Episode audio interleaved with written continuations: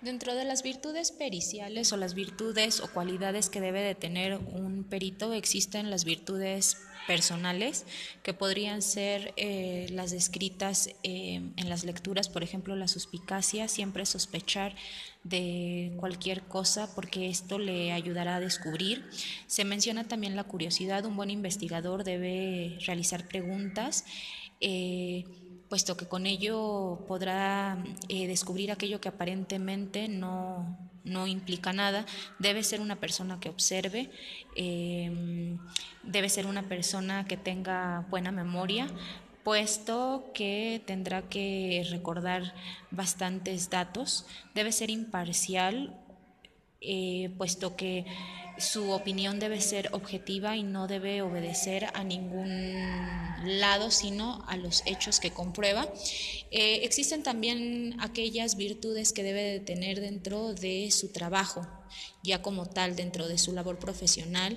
Por lo tanto, una de las más importantes, si no es que la más importante, es experiencia demostrada eh, en el área, pero también en, la elaboración de informes o dictámenes debe saber eh, relacionarse con abogados y con aquellos eh, que intervienen en los tribunales. Debe redactar las conclusiones de tal forma que éstas dejen ver de forma clara sus opiniones sustentadas y debe tener una capacidad de defender eh, su trabajo. También se dice que dentro de otras virtudes que debe de tener el eh, el perito es saber trabajar en equipo, debe tener, como ya lo había mencionado, una relación fluida con el abogado, eh, no deben de estorbarse, debe ser un buen asesor, debe ser una persona que tenga credibilidad y eh, debe ser una figura de autoridad en el área que representa. Debe ser una persona que tenga razonamiento y dentro de otras cualidades debe tener capacidad técnica y didáctica, independencia, ética profesional y personal, honradez, honestidad, eh, imparcialidad u objetividad, confidencialidad, prudencia, veracidad, tranquilidad, seguridad y claridad.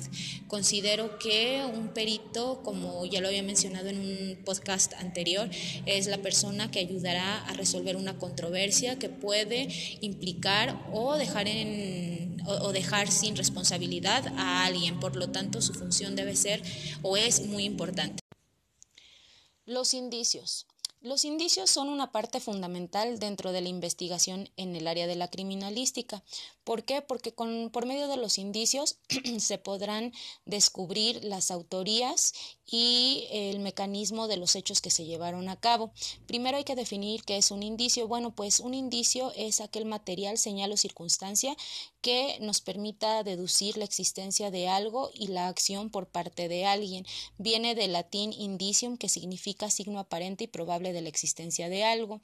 Este concepto es importante dentro de la criminalística porque, como ya se dijo, nos permitirá la identificación de él o de los autores y también eh, nos permitirá recopilar todas aquellas pruebas que podrán en un momento dado responsabilizar a las personas involucradas. También permitirá reconstruir el mecanismo de cómo sucedieron las cosas. La importancia del indicio surge cuando el criminalista francés Edmond Locard, quien fue el fundador del laboratorio de criminalística en la ciudad de Lyon, Francia, expresa que cuando dos o más objetos se ponen en contacto siempre intercambiarán material eh, que está incorporado en ellos mismos. Es decir, que eh, siempre que haya acción por parte de un autor, eh, este dejará un trazo que se verá reflejado en el mismo, en la víctima, en el agente pasivo o bien en el lugar. Es imposible que una persona cometa una, o más bien realice una acción y no deje trazo alguno. Estos trazos pueden ser tan simples como un cabello, como fluido como células de la piel o huellas dactilares. Por ello, el indicio es un material muy sensible que debe ser tratado con sumo cuidado. Eh, será ah, eh, primeramente observado a través de eh, la percepción del investigador. existen diferentes tipos de indicios y em, se podría empezar por decir que existen los indicios verdaderos que sí tienen relación con los hechos que suceden y los, indicios falsos. Generalmente los indicios falsos son aquellos que el mismo autor de los hechos deja con la finalidad de despistar al investigador. Eh, también eh, los indicios se pueden caracterizar de distintas formas. Por ejemplo, los indicios determinables, que son aquellos que con la mera observación pueden ser identificados, como lo es un arma, como lo es un cuchillo, por ejemplo. Existen los indicios no determinables, que son aquellos que necesitarán de una mm, eh, observación más minuciosa por medio de eh, maquinaria especial, como lo es un microscopio o como lo son a través de pruebas. Insisten los indicios asociativos, que son aquellos que se eh, relacionan directamente con lo que sucedió, y los indicios no asociativos, que aunque se encuentren en el lugar de los hechos, pues no tendrán relación alguna con lo que se investiga. dentro de la recolección de indicios existe como una estructura que debe seguirse y eh, se deben respetar técnicas y protocolos. En México existen protocolos específicos para la recolección de indicios, por ejemplo, los tipos.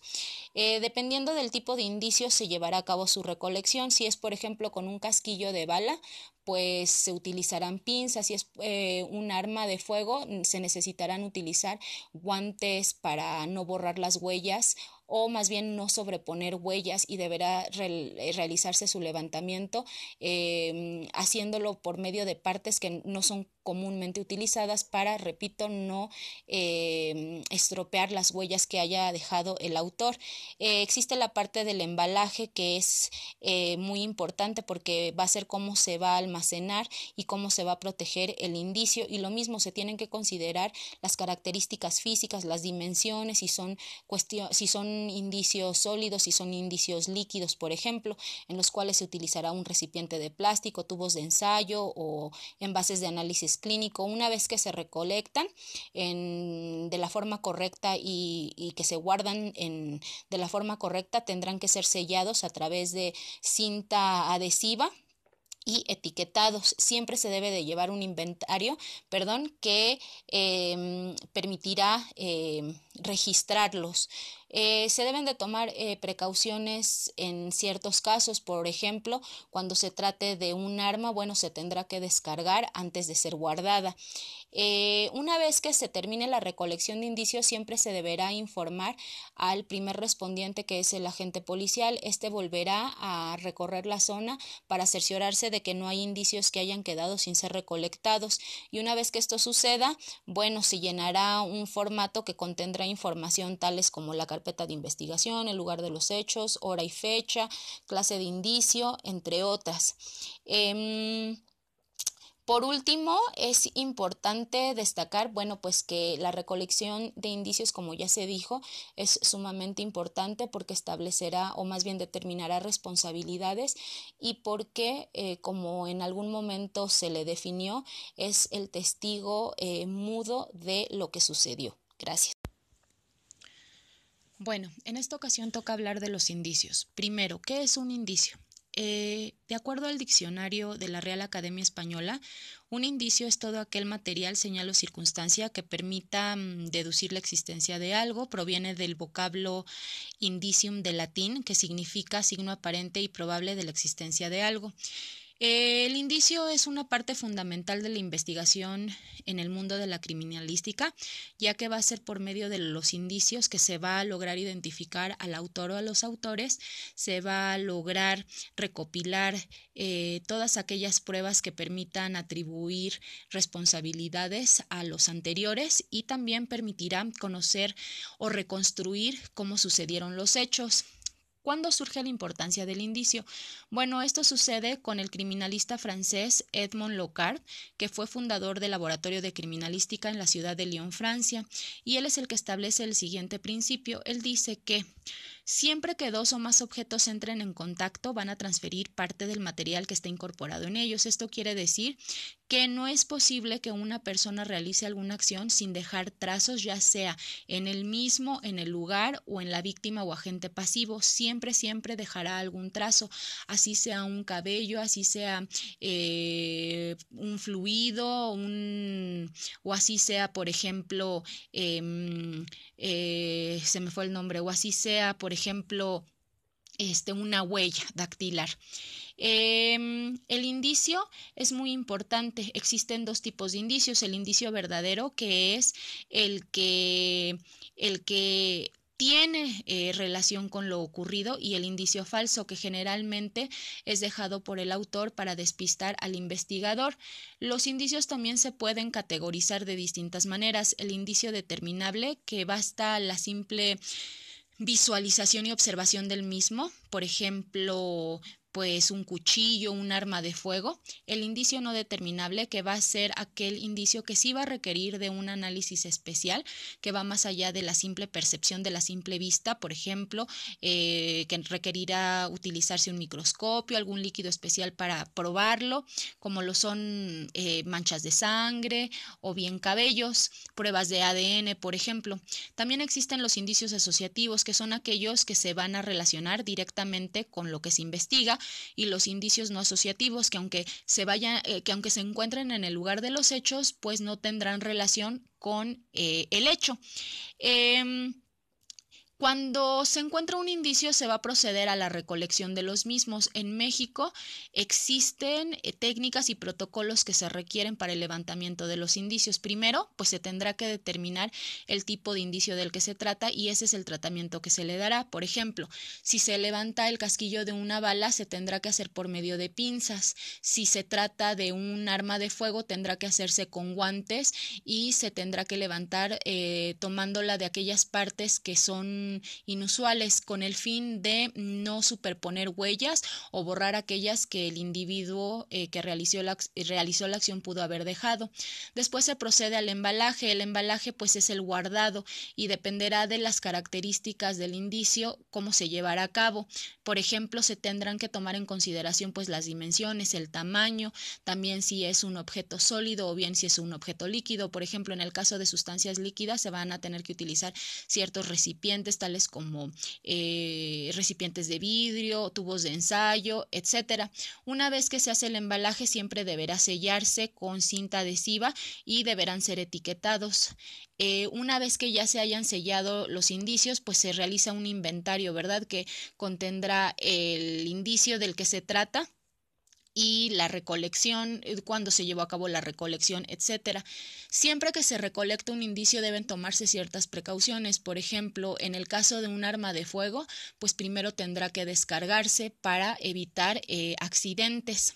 Una vez que se termina la recolección de los indicios, se llena un formato de cadena de custodio, que es un formato que contiene ciertas características como el número de carpeta de investigación, que ya se cuenta con ella, el lugar de los hechos, la hora y la fecha, el tipo de indicio, el lugar preciso en donde se recogió y las características. Eh, observaciones como condiciones eh, climatológicas, etcétera. Cuando ya se terminó eh, de llenar este formato de de cadena de custodia siempre se le va a informar al primer respondiente que es el oficial policial para que o policíaco perdón para que éste vuelva a recorrer el área y se cerciore de que no quedó algún indicio por eh, levantarse y eh, pues dar fe de esto ya cuando se termina esto, bueno, pues se podría decir que se concluyó con la fase de levantamiento de indicios y pues estos indicios serán llevados al, a, la, en donde se, mm, en donde se eh, mandarán a los distintos laboratorios. Por ejemplo, en el caso de los casquillos de bala, pues al laboratorio de balística, eh, etcétera. Cabe decir que, o se podría concluir diciendo que el indicio es sumamente eh, importante porque eh, será a través del mismo que se podrán eh, atribuir responsabilidades y se, se podrán conocer los hechos. Por eso es que en algún momento al indicio también se le conoce como el testigo mudo. Gracias.